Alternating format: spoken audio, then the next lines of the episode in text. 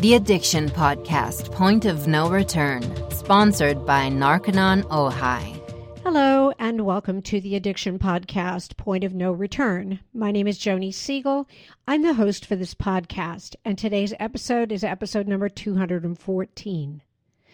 When a person is addicted to drugs and or alcohol, the myriad of choices of treatment can be overwhelming. Narconon Ojai is a residential treatment facility that addresses the spiritual, mental, and physical aspects of addiction with a holistic, drug free, evidence based, step by step program designed to free those trapped by addiction.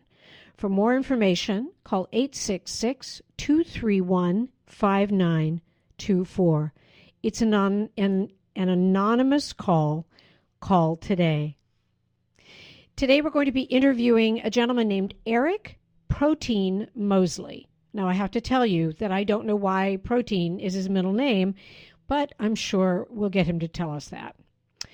He is a social impact documentary filmmaker, homeless advocate, director, author, and businessman who grew up in Detroit, Michigan, dropped out of school, became addicted to drugs and other things, and used his shortcoming to become a motivation for those who don't have the inspiration to continue on with their dream no matter what the circumstances.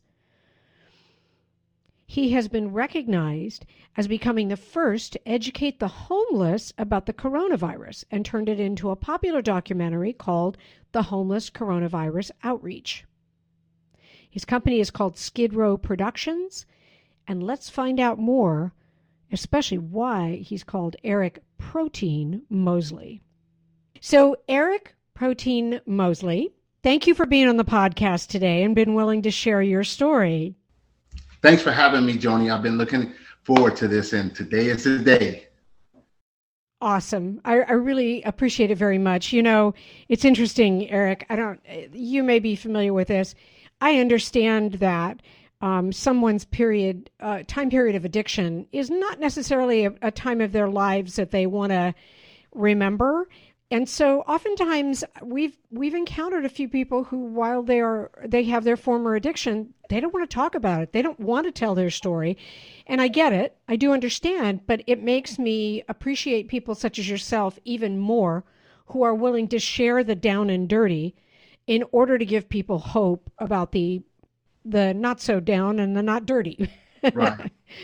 Well the reason so I, I def i appreciate you doing that. Okay and i and i think and the reason why I do it is because it's not really about the addiction, but it's really more so about the recovery that I went through. Like, um, you know, a lot of people don't want to talk about bad things because uh, in society we are taught to paint these faces on that everything is good in our lives and things that, of that nature. But then when we take those masks off, um, you know, everybody has some hidden agenda what's going on. So if you go around and telling people, hey, I used to be a drug addict or I was this and that, people will think that, you know, you were just the less in society. That's why they call it alcohol anonymous and cocaine anonymous, because you're not supposed to let anybody know. But how are the suffering addicts supposed to find out if you keep that hid? Your recovery. So you know, if you can't talk, talk about your addiction, then how can someone find out about the recovery process that you took to get to where you're at today? I think that's huge. I think you make a very, very good point. So, Eric, let me take you back. How how did you get started on drugs? Where were you? How old were you? Tell us your history there. Wow. So I was living in Detroit, Michigan. I was actually living with my grandmother at the time. And um, this was a period of time when Richard Pryor had caught on, on, fire. His face had blew up on fire from smoking crack cocaine. And human beings have a way of things that are tragic they want to run to it. I don't know how that happened, but everyone who was like snorting cocaine and things of that nature, they wanted to find out how Richard Pryor blew up. And they wanted to do that, not the blow up part, but they wanted to find out what he was experimenting. So then people start buying the powder cocaine and then they start cooking it. So me starting off with marijuana, and you know hanging out with the wrong people when somebody introduced me to rock cocaine i tried it. And so that's basically how it started. But i might add i didn't get hooked on it right away. It took a, a period of time for someone else to bring more and more and more before i got addicted to it. But i was using like powder before and then marijuana before. And uh I just graduated up into that. But you started with marijuana. Was that the first um, drug experience? Yes, I did start with marijuana. And, I, and I'm glad you asked that because a lot of people think that marijuana is a gateway to using serious drugs. Let me tell you what's the gateway to using serious drugs. It's about you growing up and being bored of your prior life, or there's something that happened into your life that you want to bring excitement into that boredom. It's just like if you go to an amusement park and you're riding a little Ferris wheel while you're little, that's okay. But as you get bigger and bigger and larger and larger, that little thing becomes non existent and you want more and more and more. So, what I want to do, my thing, my biggest thing of recovery is I want to take people back to where they were before they started getting doing drugs. I want to take them back to that boring life that they used to complain about all the time and, and put them back in that mind frame and let them dig their way from that part out. Well, absolutely, because one of the things we've said on the podcast over and over again is that drugs are not the actual problem, they are the solution to a problem. So before the drugs ever started, there was something there, whether it was you know, um, being bullied or, you know, being bored or, you know, just no self esteem. There's something that happened before someone goes, Oh, I think I'll get high. Right. So you make a good point. Yeah.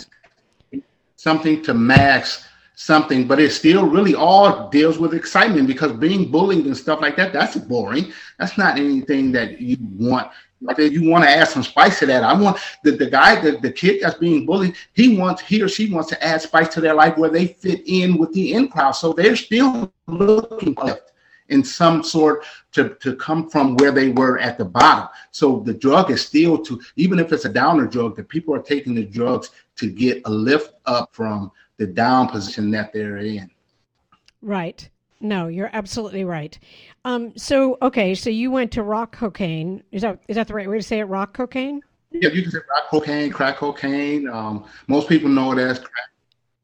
Okay, and then how did you progress from there? What? How did your life go from there? Oh, my life went. And how old were you when you were doing crack cocaine? Oh, let, let me see. I had to be. Um, I started in '82, so I was um, 20, like 22 24 when I first started, but not being addicted. So when I was like addicted, um, I was like 24 years of age. Now, might I'm at it, um, at it wasn't an embarrassing thing because everyone in the community at that time was doing crack cocaine. So it was this, it had it was like a cigarette thing. Hey, I'm going to go get me a dime rock or a nickel rock or whatever. It was just like going to the store and get a pack of cigarettes. No kids could laugh at somebody else's parent because you're that crackhead, my mom's crackhead. And so it was just like a community event for everybody. You know, you understand what I'm saying? Hmm. Yes, I do. I do. It's kind of accepted. That was the way of life. exactly. Yeah, it became like a way of life. Okay, so you were everybody was doing it. Take us back. How did you progress from there? Okay, I, I progressed by thinking like, well, you know, this is just um, only going to last for a minute and first, let me tell you, in the beginning, it's fun because you know you're experimenting with something and you're you're getting a high that you like. But as you just keep progressing and you seeing that you're not taking care of your hygiene, your family is about to find out. Girlfriend that used to date way back in the day, she's telling you like, "Wow, you have lost all your weight." and um, and then it becomes a thing that you don't even realize it anymore. So now you're really just out of. So the addiction goes in stages to the point where first you're embarrassed, then the next uh, thing you're not embarrassed, and then it just goes from, hey, look, just forget it. I'm just a crackhead. I'm out here, and maybe it might happen for me to get off, and maybe it might not. But I always had that dream and that feeling by me being a God loving person. Always knew that, you know what? This is temporary. I used to always say it. I every time I would take a hit, I would get down on my knees and pray to God, say, God, this is not what I want. Please please, Lord, please deliver me off of this. And I got off in the book of Proverbs, and that's what kind of just like led me to um, getting into wisdom, knowledge, and understanding and finding out about the drugs, about my addictions, and everything. Wow. So, so the Bible basically helped you get clean and sober. Is that what you're saying? Yes, that was the first part of me acknowledging that I had an addiction because denial is the biggest thing. If you don't you don't admit that you have a problem, you can't deal with it. So I had to come out of denial. Right, right. Okay, so where were you? Where were you at in your life when you finally realized that you had to get clean and sober? Where what was your situation like at the time? Well, I was a single parent father who um, mother, the mother of child and I were doing drugs like all across the country. So I ended up becoming a single parent, and I still took my daughter through that same process of traveling her all around country uh, and getting high. And uh, excuse me. So where I was at, I I I smoked dope in every city all across America, every major city there was. But there was one incident when I was in Seattle where I overdosed in front of my daughter, and I was in the tub. I, I felt my heart about to beat out of my chest. Okay, and I was it, what had happened was I was I was calling myself clean, but I had a relapse during 9/11. I saw these itty little bit people jumping off this building in New York, and um, I was like saying, "Wow, if they can die like that, what would be wrong with me just going to take a little hit?" You know, because I was setting myself up. So when I took that hit, I was just like off and running because I had been clean for a little while. And so it had my heart beating, and my daughter was laying on another bed, and I felt myself dying. So I ran into the bathroom, took off all my clothes, and got down on my hands and knees. And luckily, I left the door unlocked because I went in there and ran cold water on my uh, whole body so that it could bring my temperature down. And my daughter ran in the bathroom and said, Daddy, no, what are you doing? Because she said she heard something go like wow she heard some type of sound that she had never heard. So that was me like i don't know if it was demonic spirit or whatever or god but i'm laying there sitting there in the shower daughter sitting there seeing me. And i was more joni i was more embarrassed of my daughter seeing me undressed than i was of me overdosing because i was like froze. God had me froze like listen you don't want to listen? I'm going to take your life right here. What are you doing? I'm begging like god please please please. And um finally i could feel the, how old the, um, was she eric how old was your daughter at the time? nine years old. She had to be about nine or ten years old and saw that. Yes, she did. And she remembered we talk about it and all of that. And uh and I just think about well, what would happen to her if that would happen. I mean, she didn't have any, you know, telephone numbers of any of my family members or things like that. So she would have just been like in a foster home somewhere and her dad's dead somewhere off of crack cocaine. And that would have been even worse and so, you know, when we're addicts, we hurt other people more than we hurt ourselves because we're we're the ones that getting the joy out of it. So we think they're not getting any joy out of the families or whatever. And uh, so yeah, we hurt a lot of people doing drugs. Yeah, we've heard that a lot from people who've come on the show who, you know, are in recovery. Okay, so you're in the shower and your nine year old daughter is in there wondering what's going on with dad. What happened next?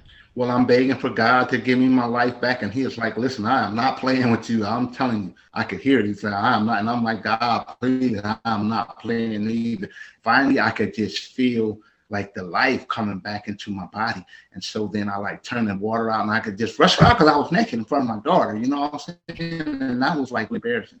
And so I came down and I, um, you know, I drive myself off, and I was really, really, really scared. This was the first time that God had got my attention.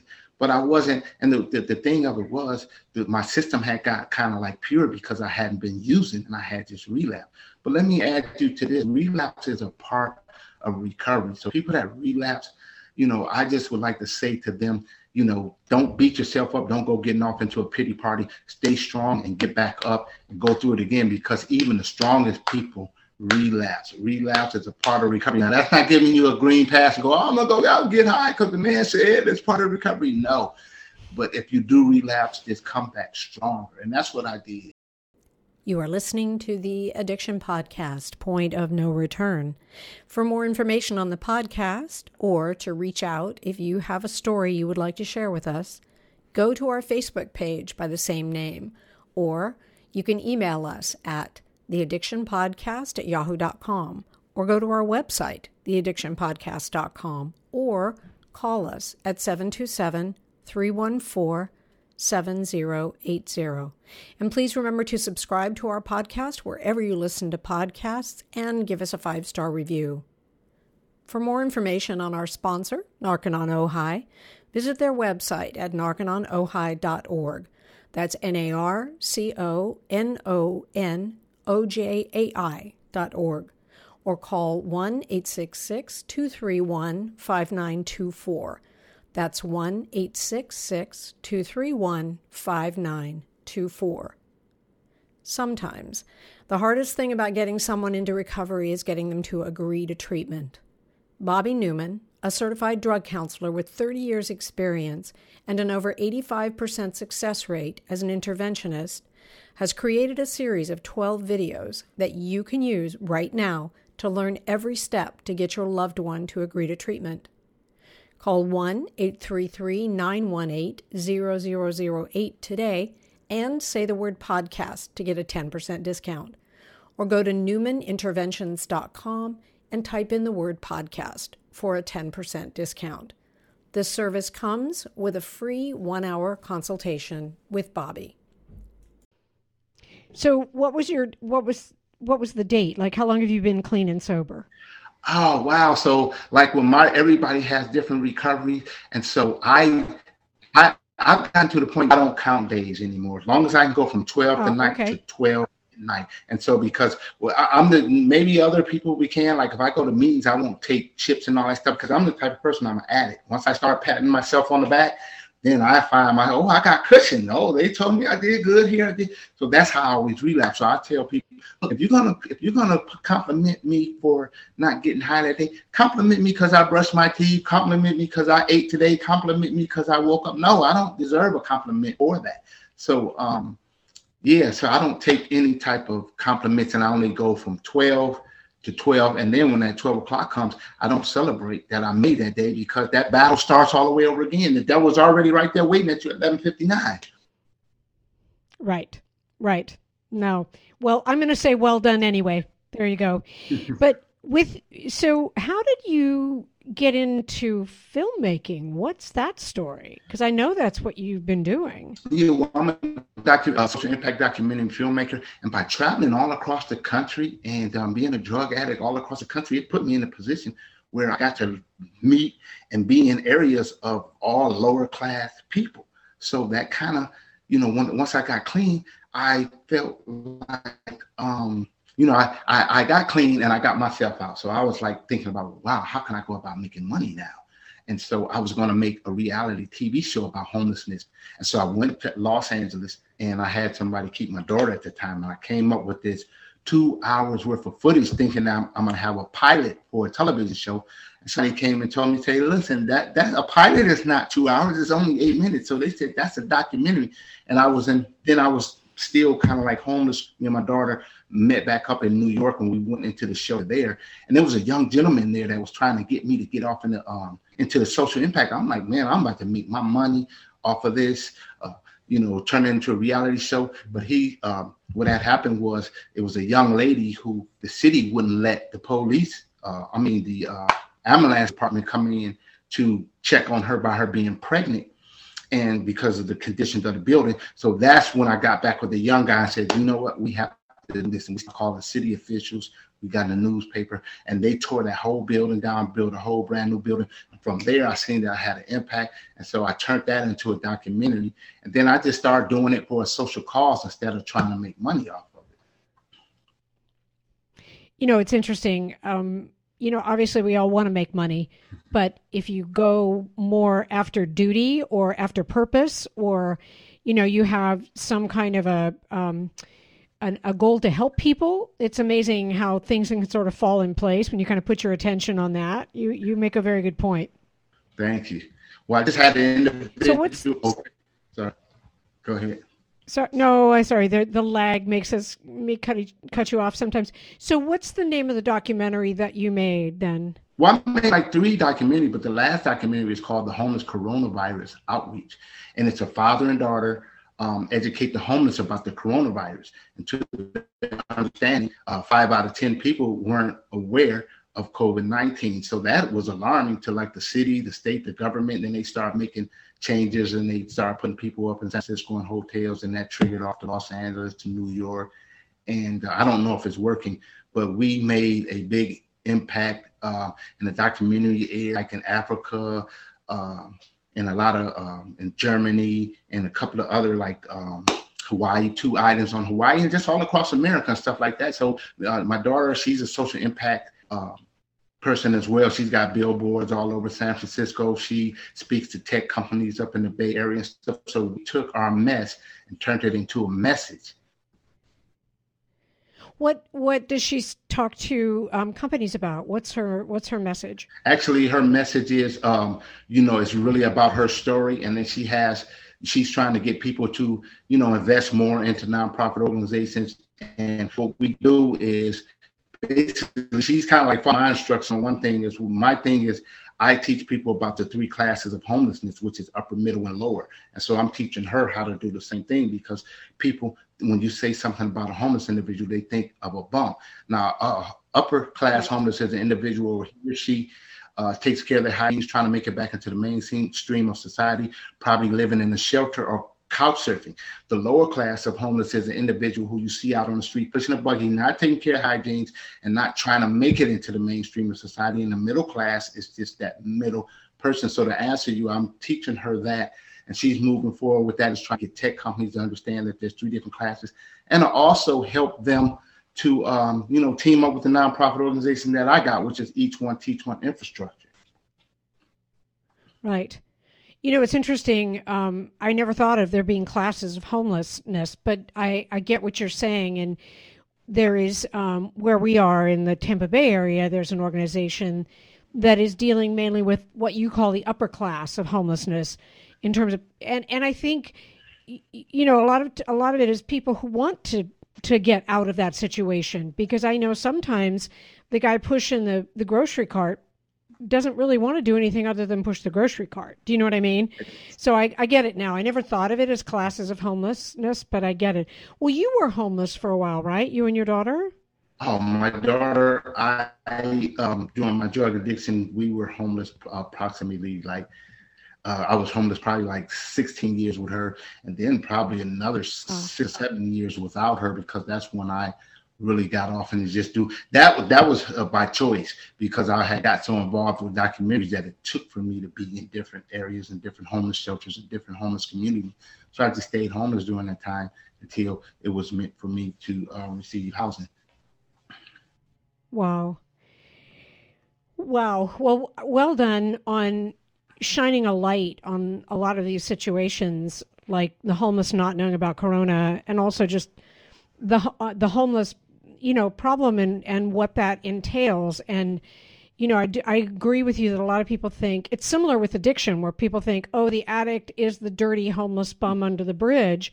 And what we've talked about on the podcast is you know it can be the you know the very wealthy teenager who is raiding medicine cabinets. So there's you know there's different classes yeah. there. You know addiction knows knows no economic yes. status. Right. so what is what is next for you in terms of documentaries? Do you have one kind of in the that you're working on now? Actually, I do. I'm working on one called In Correspondence with Eric Protein Moseley, and it's to be in correspondence with the President of the United States and to bring social issues um, to um, individuals who are in power and let them decide on you know what needs to be made change and it's for other individuals to watch it but it's to bring in-depth coverage of social issues that are taking place to the community and by bringing you compelling stories that you would normally see on your broadcasting so let me can i talk about this my daughter and I, we were down. You can, but first, before you do that, you have to explain why protein. Protein. oh my God! I don't. Everybody asks me that. What the word protein? Protein is just something that's positive. It's not nothing negative and it's um I don't remember who gave me that name. I don't remember if it was a woman or, but I just remember somebody said protein, and then I looked. First, I was going to put protein Eric Multi, and then somebody said no, it's got to go Eric Protein Multi, and it just stuck. And then I started getting newspaper articles and doing shows like this, and my name just got out of there. But protein is a good thing, gentlemen. right. Okay, good. Okay, so I'm sorry I cut you off. Yes, by all means, tell us tell us what you're excited about. That looks oh, it wasn't exciting. It was like like doing the documentaries. It was like we went downtown on Skid Row, and the homeless down there. It's like a regular community. And this one, you have addicts, and you have drug dealers, and you have you know, shot caller. So it was a shot caller that came up to us and said, Hey, what are you doing down here filming? And I had to tell him, like, look, I have 30 years down here, bro. I've been a drug addict. And he was like, Well, man, that was then this is now. And I said, well, man, I'm just about to film my um, my intro and I'm gonna be gone. So to make long story short, that the, the work that I'm doing, it's life threatening. Not only am I taking a chance to go out and, and you know possibly catch coronavirus, but I have to be dealing with different types of people who don't want me in their area. That's just like if I come on the side of your house and film, and you're gonna be like, "Hey, dude, what are you doing over here?" You know. Right, right. But I, I, I think that you know, in the same way that when when you talk about you know drug addiction, people can relate to it because you have your own history similar to making the documentary. You're not coming in as somebody like me, you know, Miss White Bread filmmaker, to know anything about drugs or homeless. You you've been there. You've done that, you know. So I can I can see how that's helpful. Yeah, and that's how they give me. That's how I get a pass because I'm coming here telling them, "Hey, look, I'm one of you. I'm trying to shine light on a subject that's here, and I'm not coming down here." One thing I tell people that I take down there with me, I tell them, "Your, your degrees please leave that at home. Don't tell anybody you have a degree. The and I hate to tell them this, but the dumber you play like you are, the better you have a chance of leaving from down there. Because once you, oh, I'm a master's in this and doctor's in no, that doesn't cut it down there. They don't care about that, and you come too much intimidated, and then that's a it's a no no. Yep, yep, interesting. Eric, if you had one message that you could share with our listeners about the whole addiction pandemic, what would it be? About the addiction pandemic? Addiction in general. What would you? What message would you give people? I'm the type of person who I would bring you. If I was to coach you or to lead you out of your drug addiction, I would take you back to that Ferris wheel that you were riding on when you were two years old and put your mind frame in that. And plus, I wouldn't come to you with that little Johnny push, like little Johnny, sit down and do this. I would look you straight in your eyes. and Say, if you don't quit getting high, you're gonna die. I don't I don't cut corners with people. I don't sugarcoat it because the way I need somebody to talk to me. If you keep getting high, you're going to die. And it's just going to be just that simple. And you're going to kill the hearts and the spirits of everyone that love you. I can't give you a little Johnny approach and say, oh, little Johnny, you shouldn't do this. No, little Johnny, you're going to die if you keep getting high. It's just that simple. Well, you're going to die, and I like the second thing you said, and you're going to break the hearts of everyone around you. I think that is such a powerful message. Yes. Eric, thank you so much for being willing to talk to us today. If someone wants to know more about your production company and what you're doing, maybe somebody might want to help you. How can they find you? Do you have a website? I do have a website, and actually, you can find it um, at um, Eric Moseley 18 at um, at Eric Moseley 18, or either you can just Google my name, Eric Protein Moseley, and everything on there. I tell show you my website. It'll show you everything about my drug addiction and about my success and everything else. That's where you can find it. Fair enough. Thank you so much, Eric. Thank you for listening today. A different perspective, one about the homeless situation and the relationship there to drugs. I hope that Eric's story um, instills you with some kind of hope and lets you know that help is available. Um, his message is may sound dramatic and it may sound a little serious, but it's really true. If an individual doesn't stop getting high, they will die and they will break the hearts of everyone around them. So if you know someone who's addicted, get them into treatment. If you yourself are in treat, uh, uh, sorry, if you yourself are addicted, get into treatment. Do it today. If you don't know where else to do to go or who to talk to, you can call our sponsor, Narconon Ojai, 866-231-5924. It's an anonymous call. You don't have to give your name. They just want to help. We'll talk to you again next week.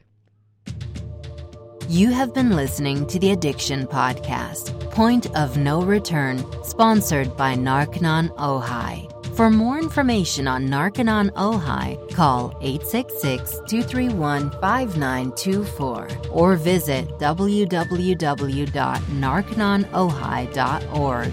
Narconon is a non 12 step rehabilitation program based on the works of L. Ron Hubbard.